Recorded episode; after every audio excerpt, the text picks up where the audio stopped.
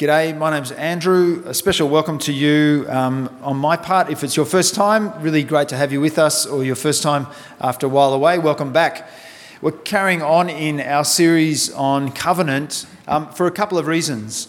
We're doing a, a Bible overview just to give ourselves a refresher on how God has chosen to reveal himself and save people from the beginning to the, the end of the biblical revelation, but also to really be deeply, deeply encouraged by the fact that what God promises and what he does in making a covenant actually comes true, which gives us every good reason, especially as that's been completely fulfilled in the resurrection of the Lord Jesus, gives us every good reason to trust Jesus.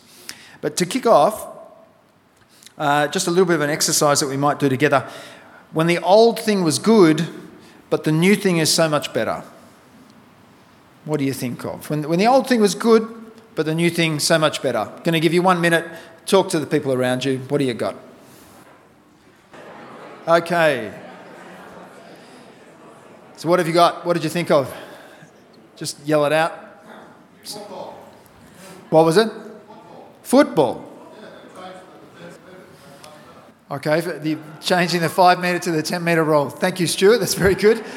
Other, other things. Old church, new church. Praise God. That's a good thing. Old was good, new's going pretty good. Praise God. Don't want to talk it up too much. Other things. Yeah.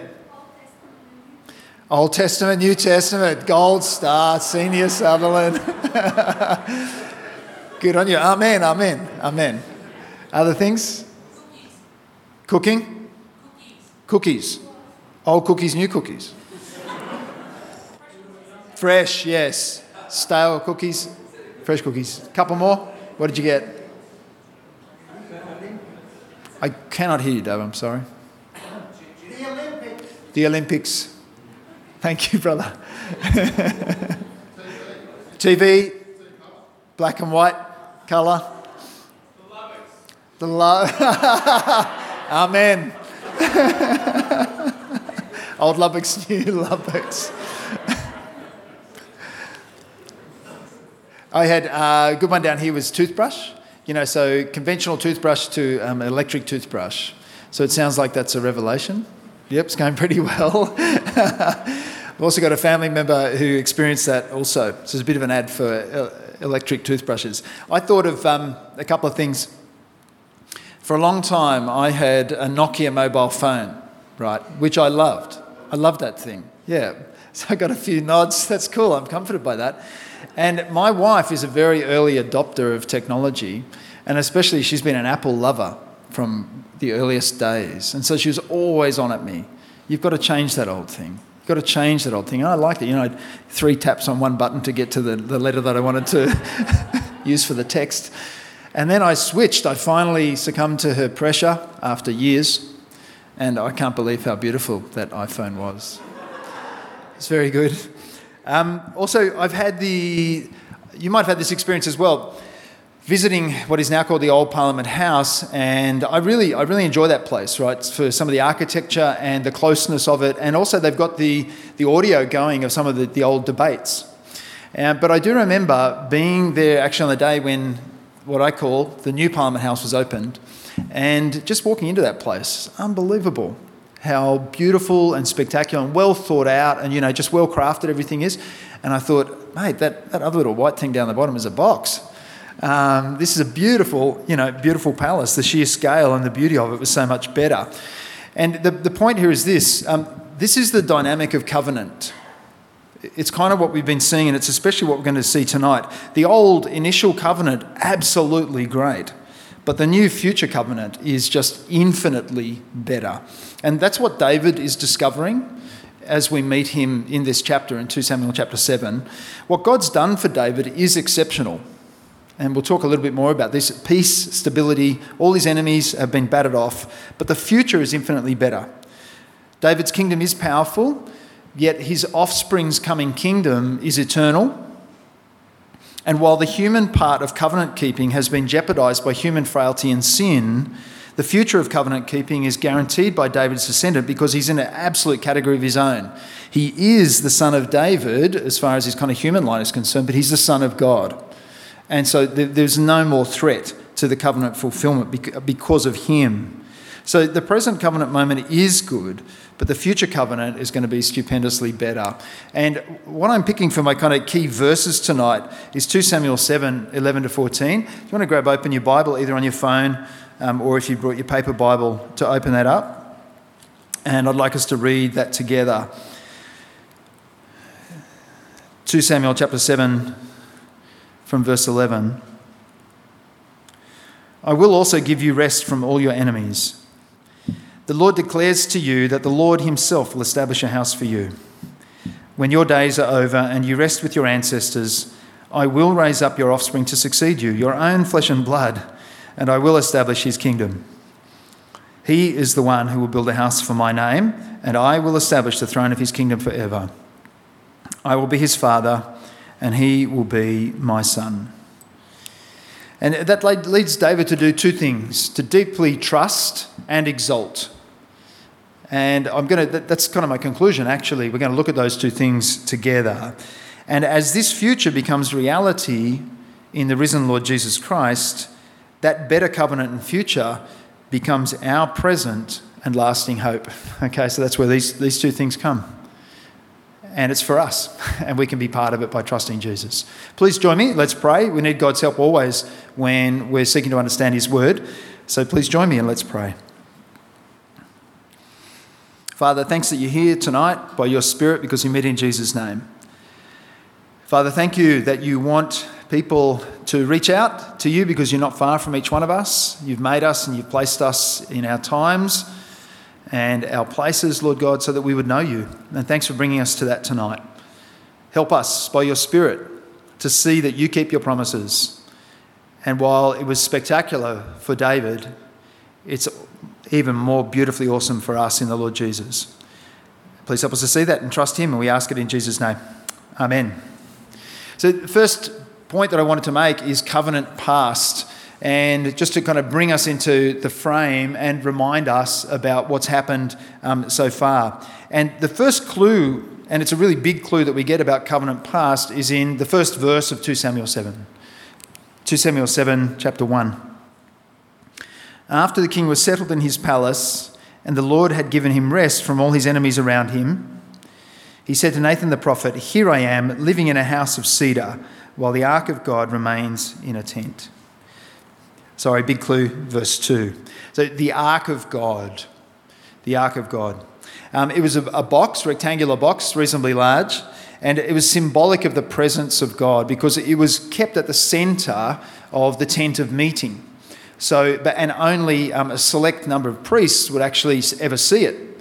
Um, but it was symbolic of God's presence, and it was a reminder of the covenant for this reason. There were three objects that were kept in that box, or uh, three things, if I can say it that way. The Ten Commandments, which we heard about last week, Exodus chapter 19, God's, uh, God's instructions to his people who would be able to worship him as they obeyed and witness to the world a, pat, a, a pot of manna, which reminded them of God's covenant faithfulness. So he provided their food in the desert. And Aaron's staff. Aaron was Moses' brother. And there was a moment when they needed to decide who was going to kind of be the priest um, under Moses' direction. And they laid 12 staffs out there to represent the 12 tribes of Israel. Aaron's staff budded, and it was him. So they've collected these things into this box, and it keeps reminding them of God's covenant past, God's covenant faithfulness. But the ark of God also reminds us, as it kind of jogs the memory about covenant, of the very rocky relationship of covenant. God's faithfulness, but Israel's up and downness. So, what I want you to do now, as we kind of keep tracking back through this history to set ourselves in the frame, can you find either on your phone or in your paper Bible the contents page? The contents. Because what I find is that, especially if I'm using my phone, I kind of do forget about the chronology. And the paper Bible is much more helpful with that because you actually do kind of keep remembering where you are. But if you just find Exodus And just keep your finger over Exodus. I'm just going to, I'm just going to do a little bit of um, refreshing of our memory about the history of covenant here. So, Exodus and Leviticus, Numbers and Deuteronomy are, are the preparation phase before God's people go into the land that He's promised. So, Exodus 19, last week, we met God, who is meeting with Moses on the mountain, sets people up and says, Keep covenant, keep covenant. And then they proceed to get ready to be that kingdom of priests and holy nation to go into this promised land. Then Joshua. Joshua was Moses' assistant. Moses does not get to go into the promised land. Joshua is the one who's going to lead God's people into the promised land. And it is a kind of a moment of fulfillment because he leads them in, into Canaan. And it is kind of a moment where God's people are in God's place under God's rule. And it seems like the blessing and the rest has come. But then we get to Judges. The story of Israel in the promised land. And it's a cycle of sin and grace. And what God does is he sends along judges to judge the people according to the covenant law that he's already set up, but to save them in that judgment, to call them back. Because what Israel is constantly doing is turning to other gods. God judges them, raises up judges, rescues them. Then you've got Ruth. Ruth is a really spectacular, almost like footnote, it seems. But here's why it is great news in the story of covenant. I reckon it probably could equally be called Boaz. Because it's the story of Ruth who seeks a redeemer, someone who's going to actually help her and save her from within God's people. Boaz is the guy who actually does obey what God says, and because he obeys what God says, he redeems Ruth, who is not an Israelite. It's a beautiful moment, actually, tiny, tiny little personal picture of Israel being a priest and a holy nation, bringing the other nations in, one person at a time. And then we've got 1 Samuel. The elders of, the, of Israel ask Samuel for a king because they want to be like the other people around them. But God's angry with them because they ask for a king instead of God rather than a king under God. They want a monarchy, not a theocracy. And Saul, their first king, is, is a classic representation of how the people are. He just will not cannot listen to God's voice through the prophet. And so, maybe if I can sum it up this way, the history of, of the covenant relationship up to this point is kind of like this is an excellent landlord and a really bad tenant. Okay? And I'm sorry if you've ever been in that situation as the landlord and your tenants have been bad. Um, I've been in a, in, the, in a situation where I, have been the tenant and I've been really blessed actually by a good landlord. But this is what it's like the steadiness of, of God and the sketchiness constantly of Israel. But that's covenant past, and that gets us up to covenant present. So it's the next point they want to make. It's a really interesting moment when we get to David in 2 Samuel 7 because it absolutely seems like the covenant has arrived. It's been fulfilled. But God says, now hang on. There's a very long and a beautiful way to go. And we, have already looked, I guess, at those first couple of verses of 2 Samuel 7 and how good it is. Have a listen to how Vaughan Roberts describes it. And this is uh, from his book, God's Big Picture. You can grab a copy of it in the foyer. Please, uh, if you're a guest tonight, grab it and take it for free. If you're a regular, please do pay. But Vaughan Roberts says this The ark symbolizing God's presence and rule, is brought into the city. David rules, not independently of God, but under him. I mean, it's really, really significant actually that the prophet Nathan is so close there to David, and David's listening to what the prophet says, because this has not been always the attitude of Israel. Jerusalem is not just the city of David, it's the city of God. Israel has never before enjoyed such peace and prosperity in its history. Now, the present of this moment depended on God's power, and so will the future. And the greater thing to come is the house that the Lord will build. So, David in this moment is saying, Oh, hang on a sec, we've got a, we've got a problem. The ark of God is sitting kind of outside, and here I am in a building for myself. I'm kind of honoring and treating myself and disrespecting God because the ark of God is not in a similar building. And he says, I've got to build a house for God. And God says to him, No, no, no. That's not what I've been working on. I'm working on redeeming a people for myself and having a relationship with them, not trying to nail down a place where we can meet. And so, to, to understand that, just to review that together, why don't you have a look with me again, 2 Samuel chapter 7 and we'll go from verse 5. So we're just doing, doing some more backgrounding here, right, so we can understand the significance of what's about to come. 2 Samuel 7, verse 5. Go and tell my servant David, This is what the Lord says Are you the one to build me a house to dwell in? I have not dwelt in a house from the day I brought the Israelites up out of Egypt to this day. I've been moving from place to place with a tent as my dwelling. Wherever I've moved with all the Israelites, did I ever say to any of their rulers whom I commanded to shepherd my people Israel, Why have you not built me a house of cedar? So he's basically saying, No, that's not my plan. Now then, tell my servant David, this is what the Lord Almighty says. I took you from the pasture, from tending the flock, and appointed you ruler over my people Israel. I have been with you wherever you have gone, and I've cut off all your enemies from before you. So basically, just, just rehearsing the fact yeah, no, I've been working on this and I've been making it possible through you. Now I will make your name great, like the names of the greatest men on earth, and I will provide a place for my people Israel and will plant them so that they can have a home of their own and no longer be disturbed. Wicked people will not oppress them anymore as they did at the beginning and have done ever since the time I appointed leaders over my people Israel. I will also give you rest from all your enemies. So Vaughan Roberts sums it up like this But still, the time of fulfillment has not come. David is not the serpent crusher of Genesis 3:15 or the great ruler from the tribe of Judah promised in Genesis 49:10. There is still one greater to come as God makes clear through the prophet Nathan.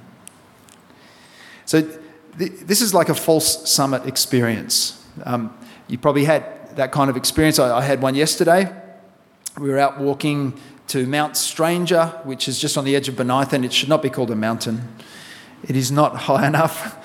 Um, but what happens is, like in, any kind of experience of this kind, you, you start off a little bit low, and the mountains that you can see look like the only mountains. And it wasn't as though we went up very high, but then we were able to turn around and look across the valley again and see there are some very significant mountains below the ones we saw before, and so on and so on. Perhaps my, my best false summit experience was in the Dolomites in northern Italy when we were missionaries there. And uh, we would camp occasionally in this particular location and driving up and up and up and up and up and up and up. And absolutely seemed like um, we, we were where we should have been and there wasn't going to be much beyond it. We'd crest um, this kind of gap in the, in the valley and we would look down to where we were going to camp.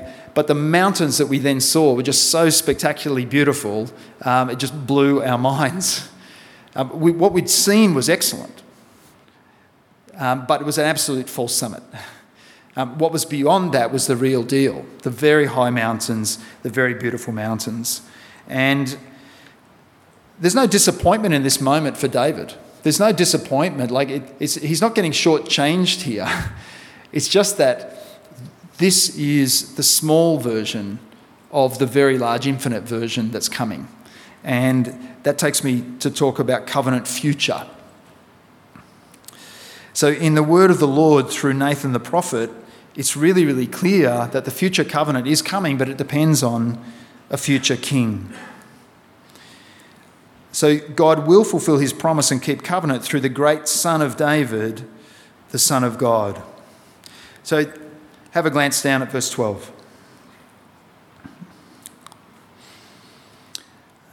When your days are over and you rest with your ancestors, I will raise up your offspring to succeed you, your own flesh and blood, and I will establish his kingdom. He is the one who will build a house for my name, and I will establish the throne of his kingdom forever. I will be his father, and he will be my son. When he does wrong, I will punish him with a rod wielded by men, with floggings inflicted by human hands. But my love will never be taken away from him, as I took it away from Saul, whom I removed from before you. Your house and your kingdom will endure forever before me. Your throne will be established forever. So, this is the prophecy about the future king. It's very clear David will die.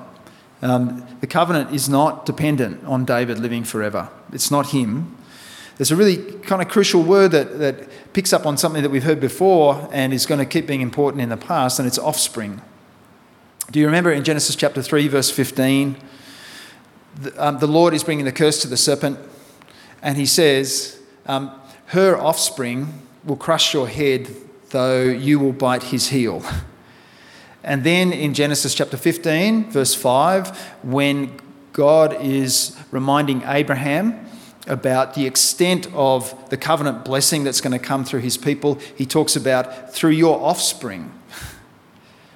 And Exodus 19, that offspring, the descendants of Abraham, are getting bigger and bigger. So, this is how God is working. He, he wants this to be the case. Um, but this very special offspring of David is the key to what God is going to do in the future. And there's more to say about him. Um, he has a kingdom. Um, so he is a king. But his kingdom is so distinct and so different from anything that has ever been seen before, it's eternal. It's not going to end. His house and his kingdom will go on forever. But his being is so different to anything that has been experienced before. He's fully human, in being in the line of the king of, of David on the throne of Israel, but he's completely God because God says, No, he is also my son. And there's something quite peculiar about him, too, isn't it? As God describes um, what his future looks like. This son will be punished for his wrongdoing, but his, God's love will never, ever be taken away from that son. And just important to note because it's, it's kind of a curiosity, isn't it, that verse 14? What is that talking about? Well, I think it is actually talking about the Lord Jesus, who did take punishment, but not for his sin, for ours, um, but who never was rejected like God describes here. He rejected Saul because Saul was not obedient, but Jesus absolutely was. And because of his obedience, he actually does become that eternal Son, which we'll see in just a moment. But have a listen how Vaughan Roberts describes it, this moment, and why it's so important.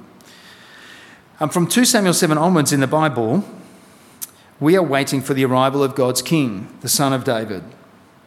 The kingdom of God must be established by him, the Messiah or Christ. Messiah is from a Hebrew word which means anointed one. Christ is from the Greek translation Christos. Um, this covenant promise is partially fulfilled by the great King Solomon, who was to build the temple, but it is finally fulfilled only by the Lord Jesus, great David's greater son, the one whose reign puts Solomon's into the shadows. Um, and, and if you know even just the history that unfolds in the next few chapters of 2 Samuel, you will remember um, that perhaps one of the one of the greatest kind of sinful moments of all time is recorded there as David commits adultery with Bathsheba.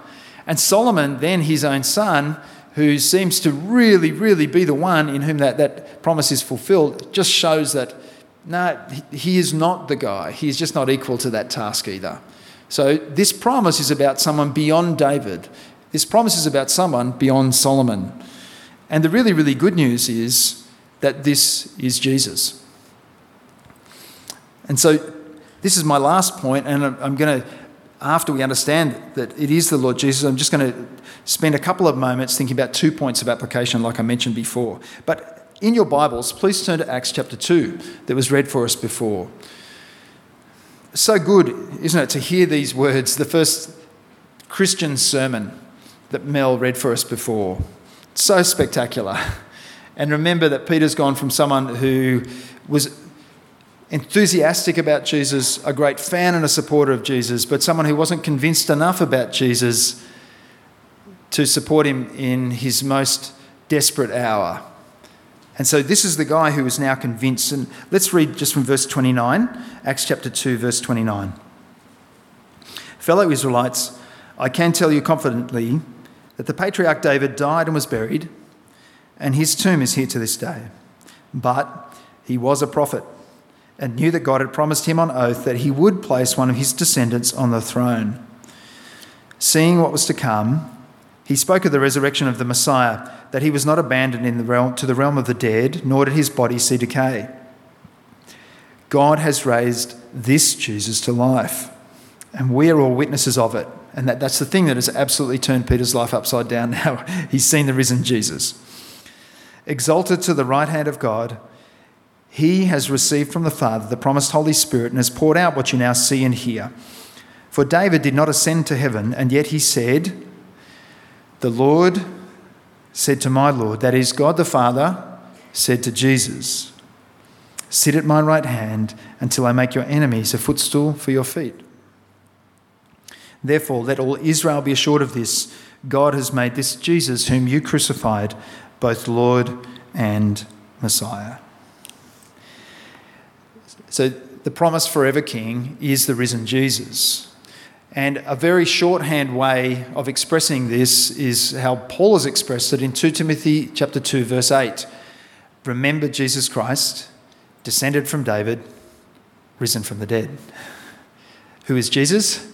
He's the one that God promised to David, the eternal one because he's risen.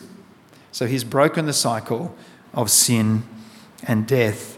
And Peter goes on to say, This promise is for you, your children, and all who are far off and so here's where we enter the frame.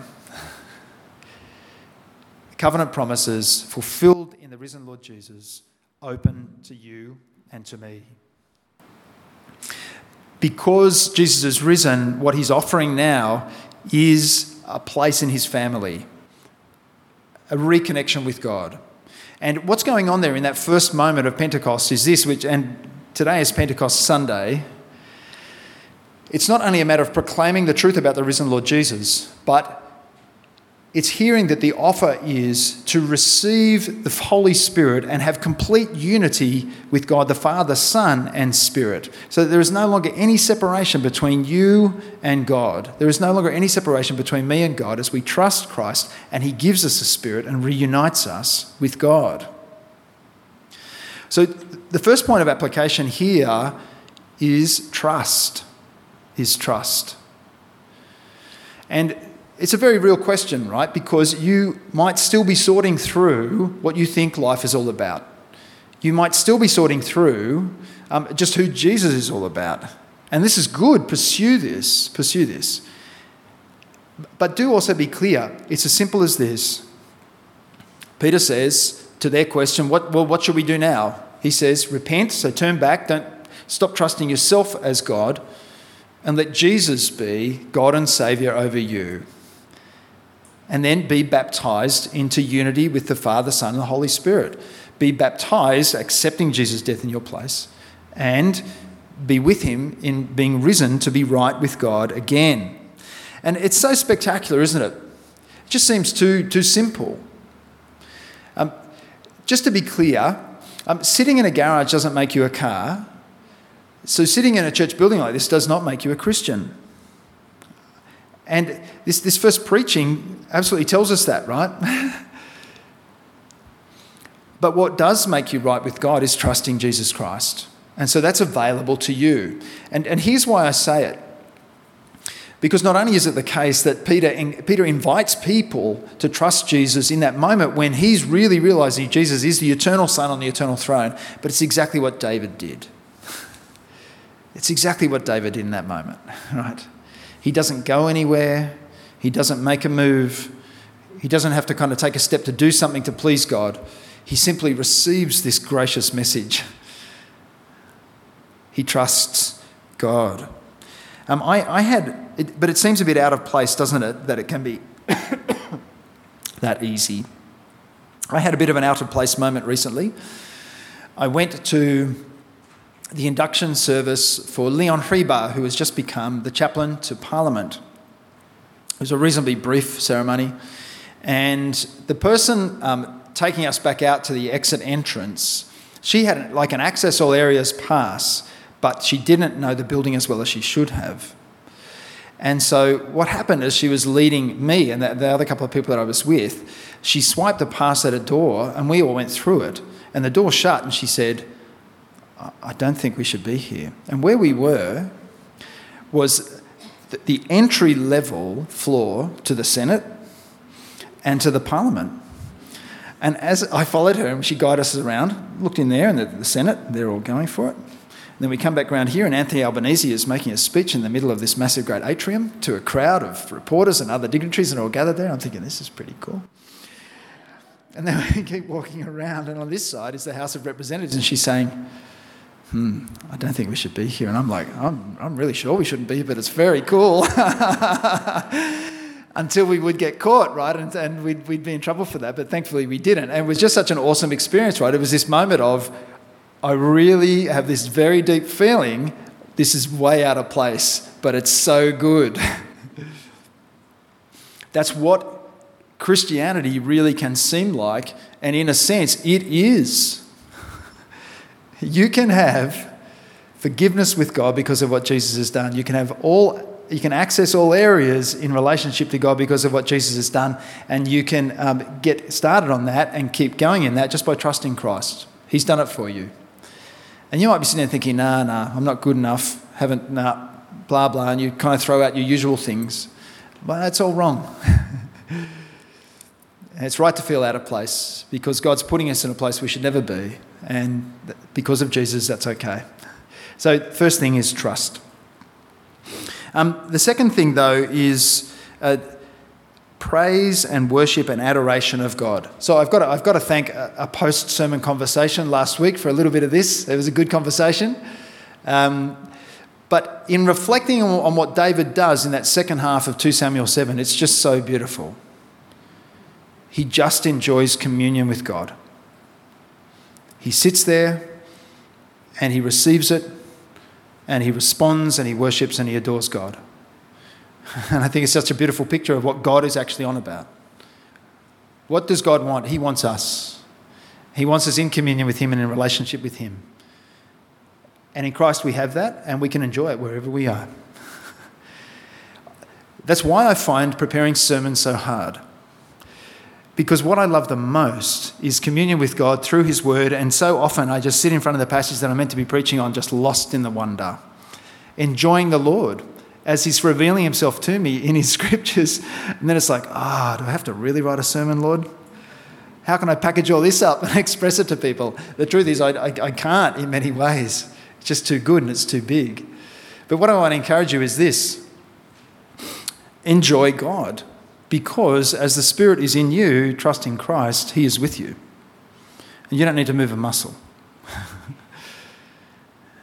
and grow your praise of Him just in, in, as you're reading the Word each day. Um, sometimes what I find is really, really helpful is, is just some good Christian music. I'm really, really thankful for the ministry of the Word in song at our church, actually. It's just so helpful. Um, because when we're together, but also I remember, I remember in these songs when I go. It's really, really great. Sometimes I just wake, up, literally, I wake up and I've got a song in my head. Um, it's, a, it's a praise song that we've sung the, sung the night before, or the two days, or the three days before. It's fantastic. Um, and do you know what? That is where it's at. That's where it's at. That, that God loves you and you don't need to move a muscle because He's done it all. And you just need to trust Him and enjoy Him and love Him and adore Him and praise Him. So this week, can you, can you enjoy that? Um, but be informed by his word, right? You don't need to make it up. You don't need to get into some spiritual trance or some spiritual state. But let his word come to you and tell you the truth about him and about you and enjoy it. Be saved. Enjoy the grace. Um, let the Spirit stir in your heart. And remember that God keeps his promises. And that's what this is all about. Trust the God of the covenant. Because remember, like I said before, he, he's like this landlord who's just exceptional. We're like the tenants, we just, can't, we just can't do it, but Christ has done it for us. So, just to reinforce that last point, um, let me remind you of the parable that Jesus tells. It's the parable of the tenants.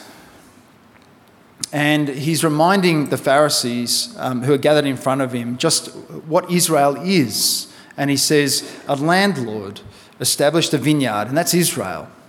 He set it up beautifully and he entrusted it to the tenants and then went away. But then, when he was asking for um, the 10% that was his, the tenants just beat up everyone, everyone who came. And then he said, Lastly, I've got a son and I'll send the son. And they'll listen to the son. And I love the Mark drama for this reason because in that moment in the Mark drama, um, the Jesus actor uh, kind of works it out like this. He's telling the story, and the, the actors are coming going out of the centre and as they play it out. And then when the, when, when the, when the words, but he had a son, the Jesus actor looks up